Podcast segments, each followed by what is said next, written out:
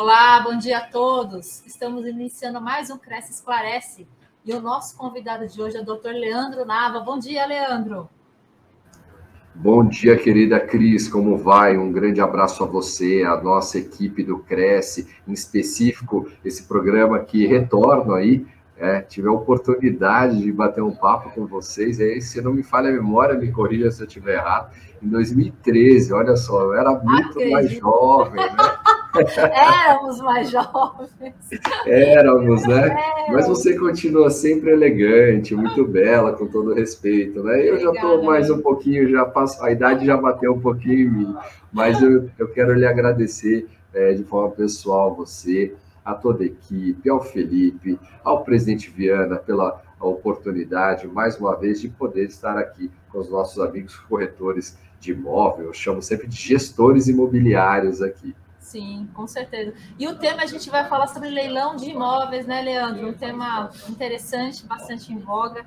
E eu queria que você me contasse como é que funciona esse processo de leilão de imóveis, né? Como ele se inicia, como ele funciona. Eu queria que você explicasse para nós.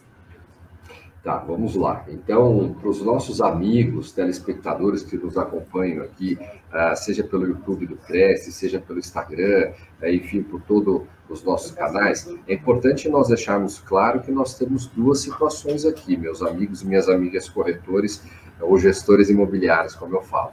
Uh, existem dois procedimentos de leilões de imóveis. Existe o procedimento de leilão judicial, e existe o expediente, um procedimento de leilão administrativo, que nós também chamamos de extrajudicial. Na, qual que é a diferença dos dois? Um tramita dentro do, do, de um processo sobre a ótica do juízo, né, sobre a ótica das partes, normalmente é, o autor, que em regra é o devedor, né, perdoe, o autor que em regra é o credor e o devedor, que no caso aí é a pessoa que não conseguiu solver aí, pagar, quitar aí as suas obrigações daquele negócio jurídico, normalmente um financiamento. Já no leilão de imóvel extrajudicial, Cris, nós temos a situação no seguinte sentido: ah, o imóvel ele já está livre e desimpedido no sentido jurídico, ou seja, o credor, o titular, que pode ser a instituição financeira, que pode ser a construtora, que pode ser um terceiro interessado, ele disponibiliza aquele bem para que ele possa ser é, leiloado de forma administrativa. E aí nós temos alguns reflexos dessas questões que nós vamos podemos falar mais à frente, como por exemplo as formas de pagamento, as condições, as necessidades de se você de você se atentar ao imóvel, né? ou seja, é, como está o bem, é, tem gente ou não morando, é, existe a possibilidade, como está a documentação dele, existe a situação efetiva do imóvel, eu preciso fazer qualquer tipo de reforma nele, então tudo isso é importante você pesquisar, verificar, seja no leilão judicial, seja no leilão extrajudicial, para quando você for dar o seu lance, na expectativa de conquistar o arremate desse patrimônio, desse imóvel, você atinja as suas expectativas. É, Leandro, é, qual o leilão assim que você considera o mais comum, judicial ou extrajudicial? Cris, olha só que interessante. É, hoje em dia, é, antigamente, os leilões judiciais eles tinham toda aquela praxe, toda aquela situação trazida, é, porque é um procedimento jurídico dentro de um processo de execução. Né? O que, que acontece? De uma forma muito rápida, aqui não quero dar aula de processo e de direito para nenhum dos amigos aqui, corretores e corretoras, mas é importante a gente deixar claro como é que o imóvel chega à praça para ser leiloado.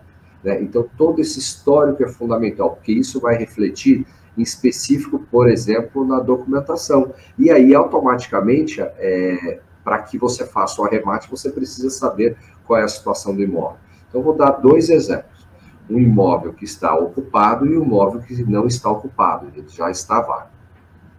Por qualquer situação, o proprietário de direito, ou seja, aquela pessoa que tem a propriedade, não o locador, o proprietário, ou pseudo proprietário, porque ele financiou, então o imóvel, na verdade, teoricamente, a propriedade é da, da financeira, seja banco, consultora, não importa. Então ele ainda ele é proprietário, mas não é de forma efetiva porque não tem escritura em seu nome. Uhum.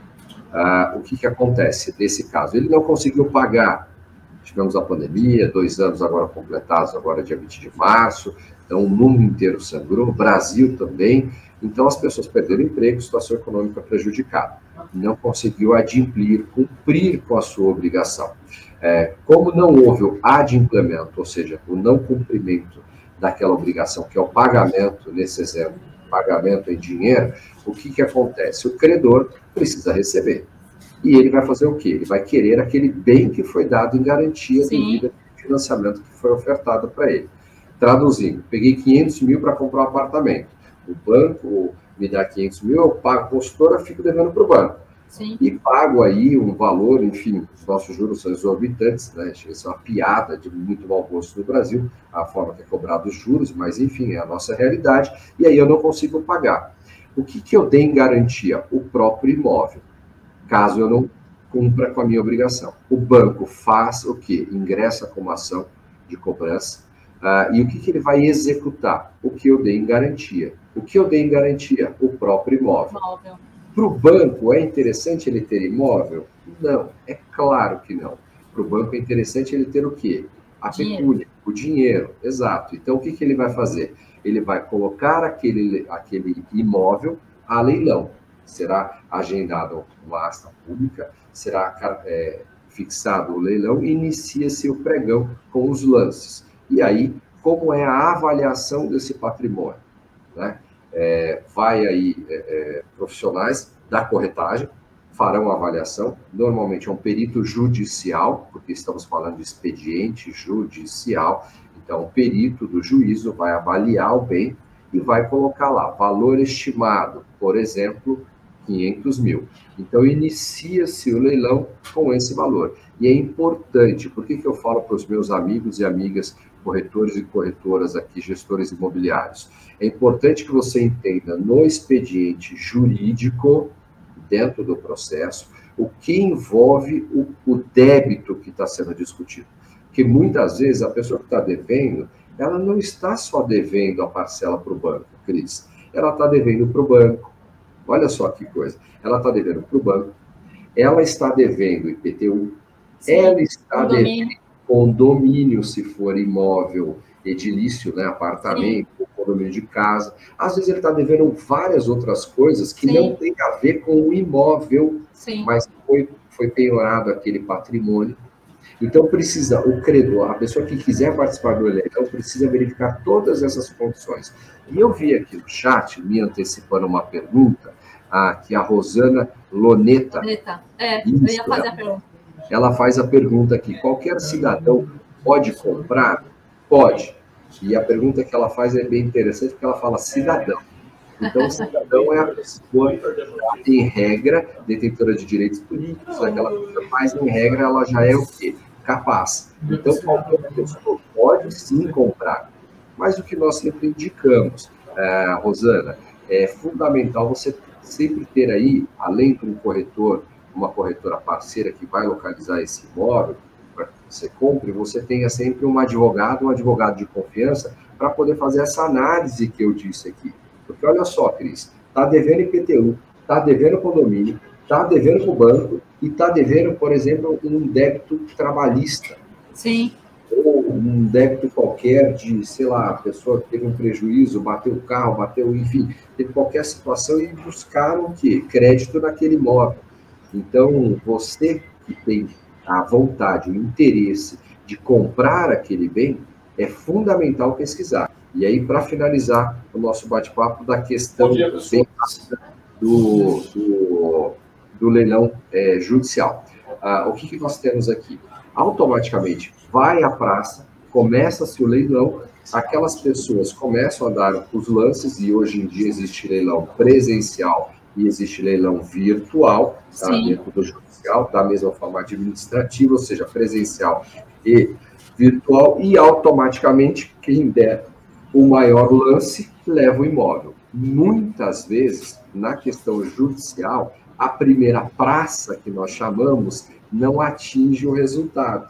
Então, inicia-se a segunda praça com uma desvalorização do patrimônio, que é aquela questão que você me questionou antes de nós entrarmos ao vivo aqui para os nossos amigos. Ah, mas normalmente o imóvel é mais barato. É, justamente por quê? Porque as pessoas não vão comprar pelo valor efetivo. Elas vão esperar para fazer um bom negócio. Então, se o imóvel é 500 mil, elas vão falar: o meu lance é 300. 150. Né? 150 não pode porque é aviltamento, você tá. reduz. Abaixo de 50% não é autorizado. Ah, tá, eu não sabia disso. Efetivada a venda. Só tem tá. alguma exceção aí no caso quando é débito condominial e os credores autorizam. No caso, por exemplo, o síndico, eu tive uma questão dessa no meu prédio, né? Tá. É, que até foi uma infelicidade que aconteceu, porque era muito mais fácil o condomínio arrematar, já que estava aceitando o pagamento. Então, por curiosidade, o apartamento 800 mil foi adquirido por 350, 370 mil reais. Então, olha só que diferença, menos de Bastante. 50%. A pessoa que muito. conseguiu adquirir levou muita vantagem. É, que fale. É. E, e, deixa eu te perguntar, Leandro, os imóveis urbanos e rurais funcionam, têm o mesmo procedimento de leilão? Como é que funciona? Cris, repete para minha pergunta, querida, que deu um delay aqui. delay? Perdoe.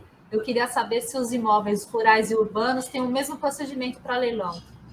É, o expediente, de novo, né, nós temos duas modalidades de leilão, o judicial e o extrajudicial. O expediente das, é, dos imóveis judici... É, perdão, dos imóveis urbanos são os mesmos dos imóveis rurais. Nós só temos aí uma distinção com relação a alguns valores, algumas situações, mas o expediente, o processo é, e, o, e, o, procedimento é o mesmo.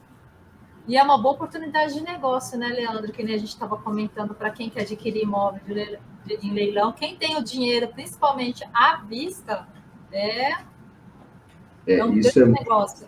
É um, é um excelente negócio, Cris, porque o que, que acontece? Normalmente, a pessoa ela tendo o valor para fazer o pagamento, o que, que acontece? No leilão judicial e também no extrajudicial, ela dá um lance, né? E automaticamente ela faz um pagamento inicial como se fosse o um sinal, como se fosse aí a demonstração da sua boa-fé. E é estipulado um prazo para que seja efetiva, efetivado, me perdoe, ao pagamento restante do débito. Então, justamente para quê? Por quê? Porque Lembrando, quem leiloa o imóvel, tá? e tudo isso que eu estou falando aplica-se também a veículos, tá? a título somente de curiosidade. Tá? Mas quem normalmente vai leiloar o, o imóvel, ele é o credor. E ele sendo o credor, o que, que acontece? Ele, ele não quer o patrimônio. O patrimônio para ele não lhe serve. Né? O patrimônio para ele não, não lhe traz renda, é, ou não, não atinge o, o que ele quer. Então, o que, que ele prefere? Reduzir o valor para automaticamente receber em dinheiro, em pecúnia, que nós chamamos. Né? E aí, automaticamente, por isso que o valor, em regra, eles são mais baratos do que o valor normal. Né? Mas, pessoal, é importante deixar muito claro aqui, se atentem, por favor, com a documentação. Vocês sabem mais do que nós aqui. Né? Vocês precisam ter todo esse olhar mais minucioso, detalhado com relação a essas condições. Leandro, deixa eu te fazer uma pergunta. A pessoa que adquire imóvel em leilão, se tiver algum problema, tipo, que nem dever condomínio, IPTU, a responsabilidade é de quem adquiriu imóvel através do leilão, que está essa dívida. Como é que funciona isso? Ou o imóvel em leilão ele só é vendido quando tudo está quitado, está tudo certinho? Cris, eu, eu acho que eu estou com um probleminha no, no meu retorno. Você repete, por favor? Repito. Eu queria saber com você, a pessoa que adquire imóvel em leilão, é, vamos supor que o imóvel esteja com alguns problemas documentais, tipo IPTU atrasado, algum problema com relação ao condomínio. Quando a pessoa adquire imóvel em leilão, é, é, é esses débitos é, vão pertencer à pessoa que adquire o imóvel? Ou o imóvel em leilão, ele obrigatoriamente tem que estar tudo, tudo correto? É, eu só vou, antes de eu te responder, eu só vou voltar no comentário que eu fiz anteriormente, porque é importante uhum. eu, eu, eu, colocar aqui. Ah, eu posso fazer o pagamento parcelado, né, porque nem todo ah. mundo tem dinheiro 100%, né? Sim. Nós estamos falando do pagamento, nós falamos ali um pouquinho, mas só para complementar a resposta. Uh, o que, que é, é, fundamental e importante? Existe a possibilidade de você fazer o pagamento de uma cota à parte, normalmente 25%, porém você precisa apresentar um plano de pagamento, tá. de parcelamento, para que seja aceito pelo credor. Tá? É como então, se existe fosse... essa possibilidade. É como se fosse mais ou menos um financiamento ou não? Sim, mas é, esse plano de pagamento tem que ser a curto prazo, não é parcelas como se fosse um novo ou um refinanciamento, senão o devedor faria. Né? E para o credor não, não há interesse. E principalmente caracterizar que ele tem solvência, ou seja, ele tem condições ah, para arcar. Para realmente pagar. Para pagar, exatamente, aquela situação que ele está propondo de parcelamento, ou seja, dentro daquele plano dele de pagamento. Tá? Uh, Vamos repetir a sua pergunta, me perdoe, Cris. Eu vou, eu vou, repetir minha pergunta, mas antes de repetir minha pergunta, eu vou ler uma que o internauta me mandou, que tá é, é similar à minha. Tá Emanuel Mesquita Germano, essas informações de débito, como possíveis faltas de pagamento de PTU e condomínio, aparecem no edital do leilão? Era mais ou menos essa minha pergunta. É, então, por isso que eu disse, em regra, deveriam, de, é, em regra só vai constar a origem do débito. Então, por exemplo, se eu estou devendo par parcelas relacionadas a, por exemplo, o financiamento, é o Emanuel, né, que está fazendo Emanuel, essa pergunta. Emanuel Mesquita. Obrigado, Emanuel Mesquita Germano. Em regra, Emanuel, é, nós, é, no processo e no edital, vai constar a origem do débito, né? Ou seja, é, deixou de pagar tantas parcelas. Então, assim, eu não posso lhe afirmar com certeza 100% absoluta que essas informações estão ali dispostas, como, por exemplo, envolve débito condominial, IPTU ou quaisquer outras situações. Mas, obrigatoriamente, a origem principal do débito vai constar. Porque o que a gente precisa deixar claro aqui, Cris e querido Emanuel, é o seguinte: olha só por que é que aquele imóvel ele foi à, à, à praça para leilão? Qual foi a origem dele? Ou foi débito de condomínio, ou foi débito de PTU, ou foi débito de financiamento. Sim. Nesses nossos três exemplos aqui. Tá? Sim. Então, qual é essa situação? Fica aí obrigatoriamente claro que no edital precisa constar. Mas se existem débitos que nós chamamos tecnicamente de débitos acessórios, que são aqueles que acompanham o principal, uhum. aí é obrigação de quem for participar do leilão de fazer essa verificação. Poxa, mas como é que eu faço essa verificação? É simples, você verifica, você acessa o processo, porque o processo, em regra, ele é público. Acessando o processo, vai constar lá ah, valores existentes, seja de PTU, seja de condomínio. Se não tiver, você consegue, por exemplo, contratar a administradora para verificar se aquela unidade está ah, tá em débito ou não, e eles vão te informar da mesma forma com o valor do o número do, do IPTU daquele imóvel, você consegue levantar na prefeitura de forma automática e online. E qual o perfil das pessoas que procuram leilão de imóveis, Leandro? Cris, essa pergunta é muito interessante, porque o que, que acontece? É, nós chamamos hoje em dia das pessoas são empreendedoras, né? É, vamos é, é trazer essa expressão, os empreendedores. É, porém, quem são esses empreendedores? Todas e quaisquer pessoas que queiram investir o seu patrimônio dentro de uma compra de um imóvel. Então, pode ser desde uma dona de casa, quanto um empresário, quanto um corretor, uma corretora de imóveis, quanto um colega advogado, um médico. Não existe, assim, uma, uma, uma pessoa específica. Por óbvio, é, por óbvio que como é, não é uma área é, tão conhecida, né, como, por óbvio, não é uma área tão específica e tão direcionada para que as pessoas possam é, é, ter esse conhecimento amplo, acaba ficando um pouquinho mais centralizado em quem tem o conhecimento específico, né? Então, colega advogado, é, colega corretor de imóvel, mas toda e qualquer pessoa, já reiterando a resposta dada para a querida Rosana, toda e qualquer pessoa pode participar de um leilão. Ele só precisa caracterizar que ele tem capacidade para cumprir aquela proposta que ele traz. Tá? E tudo isso nós estamos falando, Cris, até agora, na questão do leilão é, é, judicial. O leilão extrajudicial Sim. tem algumas outras opções que, quando você quiser, nós podemos também. Sim, a gente é... retoma o assunto e a gente Perfeito. fala especificamente sobre o extrajudicial. E assim, uma coisa que eu acho importante assim a gente ressaltar, os principais cuidados que devem ser tomados antes de adquirir imóvel leilão, porque é. deve ter algumas coisas que as pessoas devem ficar bem atentas antes de adquirir. Queria que você é. explicasse, ressaltasse quais são esses cuidados. É fundamental eu, é, é, a gente entender o seguinte, que quando nós fazemos qualquer tipo de compra ou aquisição é, de qualquer tipo de imóvel, os corretores têm lá aquela cartilinha deles lá, ah, quais são as certidões que eu preciso pegar, o que é que eu preciso ter, quais são as observações que eu preciso seguir para que eu possa adquirir o um imóvel, né? Então, essas observações elas são fundamentais. Então, o corretor precisa fazer o levantamento de todas as certidões do imóvel, porque quando ele faz a certidão, por exemplo, de quitação de IPTU, e ela vem uma certidão positiva, significa que há débito.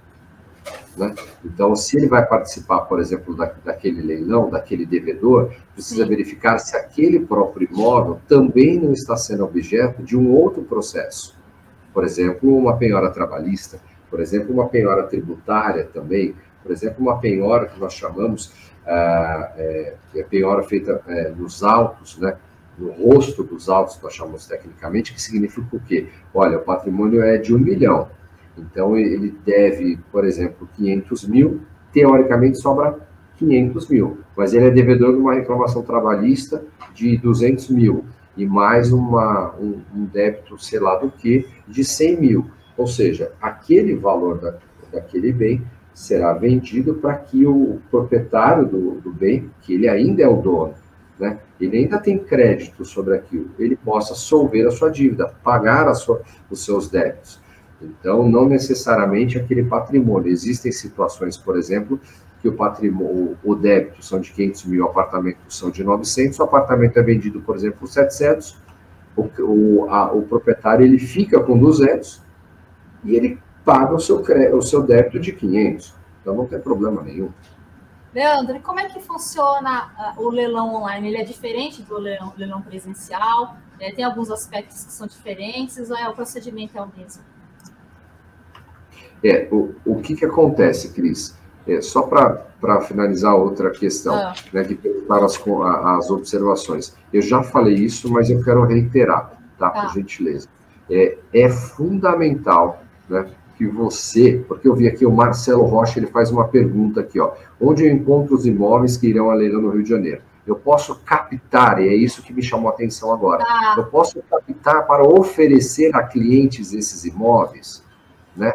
Aí ele fala, ou como eu não, ou, ou como eu não junção de corretor, posso intermediar uma venda de imóvel em leilão. Então, eu vou dividir a pergunta dele e já vou responder a sua.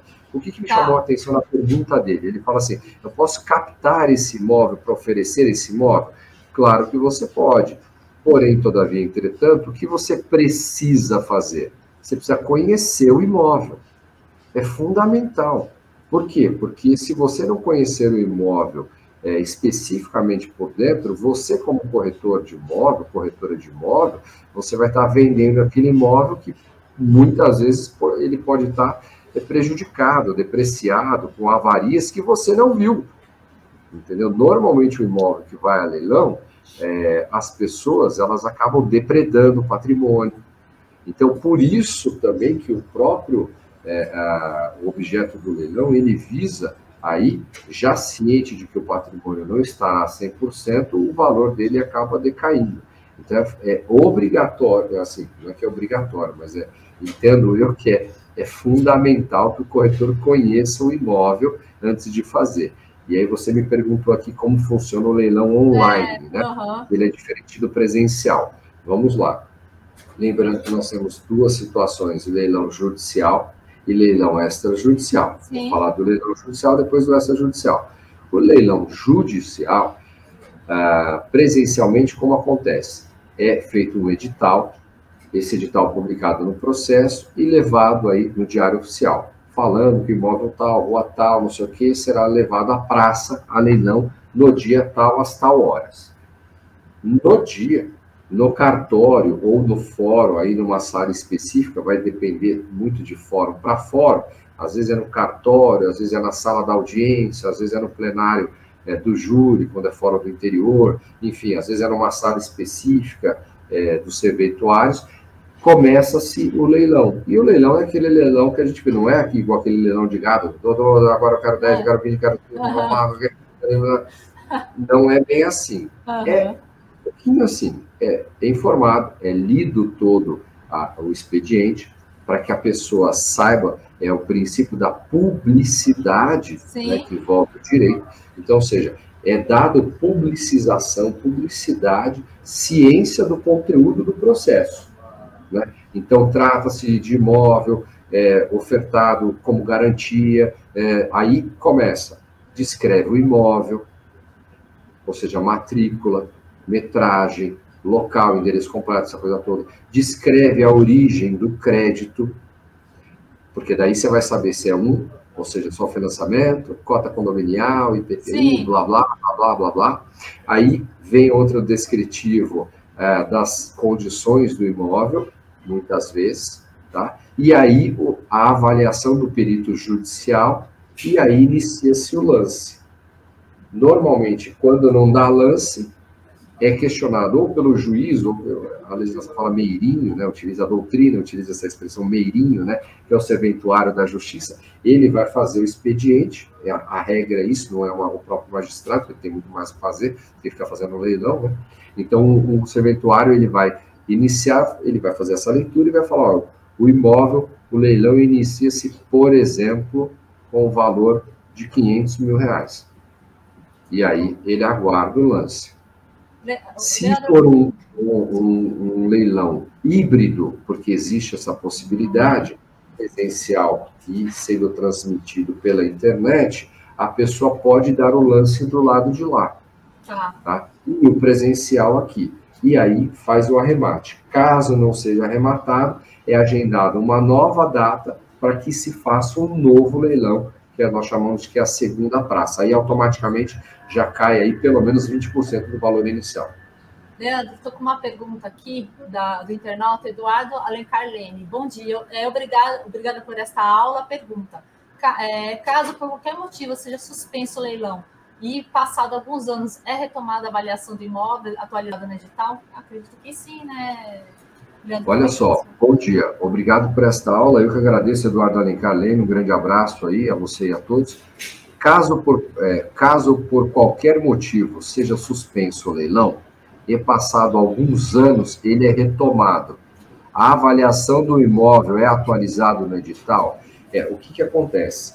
Por óbvio que se o imóvel foi avaliado, Eduardo, é, por exemplo, em 2015, em 2020, em 2021, há a necessidade de solicitar uma nova atualização monetária daquele patrimônio, para que até mesmo o próprio devedor não saia prejudicado. Prejudicado, né? Por quê? Porque, lembrando, é, não necessariamente, a gente precisa desmistificar isso, Cris, que o imóvel vai quitar a dívida e o, o, o devedor vai ficar zerado. Não é isso, tá? Uhum. Não necessariamente. Por quê? Porque automaticamente o imóvel ele serve, o leilão serve para ser arrematado o patrimônio, receber o valor e pagar os credores. E se sobrar dinheiro, eu, como dono do imóvel, eu quero receber. Por quê? Porque o imóvel Sim. é meu. Né? Se eu tenho um imóvel avaliado em um milhão e eu tenho 600 mil de, de dívida, e o imóvel foi, foi arrematado por, por exemplo, 600 mil, 700 mil, eu ainda tenho uma diferença a ser recebida. Sim, Mesmo que tenha sido um valor abaixo do, da variação de, de venda do mercado. Entendeu? Então, isso é fundamental a gente deixar claro para os nossos amigos aí. Tá bom, Eduardo? É, Leandro, encerrando aqui o, o Cresce Parece, tem mais uma pergunta para finalizar. É, no caso do, do imóvel ocupado, a quem cabe a desocupação? Olha só que interessante essa pergunta. Por, e, e, quem fez essa pergunta, Cris? É, essa pergunta é nossa. Ah! então, essa pergunta é maravilhosa. Por quê? Porque tem tudo a ver com aquela investigação do imóvel. Né? Porque normalmente a pessoa, o credor, olha só, isso, isso, isso já, já aconteceu já dentro do escritório. Né? Nós representávamos um cliente que ele não tinha interesse em vender o imóvel, que era uma sala comercial. Ele tinha interesse em manter a locação. Então, não necessariamente, para vocês, amigos corretores e corretoras, é, você precisa é, vender aquele imóvel é, vazio. Muitas vezes, o investidor, se ele já tiver um bom credor, ou seja, um bom locatário, o locatário vai querer continuar no imóvel. Então, ele vai continuar pagando a locação. A pessoa que vai comprar, ela já vai receber o patrimônio, e aí ele vai continuar. Exatamente. Tá? Então, mas como, como que é feito o expediente? Ah, se a pessoa comprar para uso, aí sim, ela pode, ela remata, notifica a pessoa que está dentro. Se a pessoa não sair, demanda de despejo. Leandro, queria agradecer aqui a sua participação novamente no Cresce Esclarece. Adorei. A gente pode retomar esse assunto falando sobre o extrajudicial, né? E a gente pende para esse lado aí. Queria agradecer a participação também de todos os internautas. Gostei muito, foi muito assim informativo, aprendi bastante. Eu acho que todo mundo aqui também conseguiu aprender muita, conseguiu obter muitas informações, Leandro. Imagina, Cris, eu que agradeço pelo carinho, pela gentileza. Só voltando na última pergunta, a ah. ação que a pessoa que vai que comprou e quer entrar no imóvel chama-se ação de emissão. I, emissão da posse. Tá? tá? Então, por quê? Porque ela vai procurar a retirada, a saída, o despejo da pessoa. Tá? tá. Mas voltando aos agradecimentos, eu que agradeço muito obrigado de coração aí pelo carinho sempre conosco aqui do nosso escritório da Nava Advocacia, em especial comigo. É um grande abraço a toda a equipe, não só o Felipe, mas todos os amigos aí do Cresce. Um grande abraço novamente ao nosso presidente Viana e nós estamos aqui à disposição, não só do Cresce, esclarece, mas também de todos os amigos corretores e corretoras à disposição, inclusive para parcerias, tá bom? Um beijo Obrigada. no coração de vocês. Obrigado Obrigada a todos. Obrigada, tchau, tchau. Até a próxima.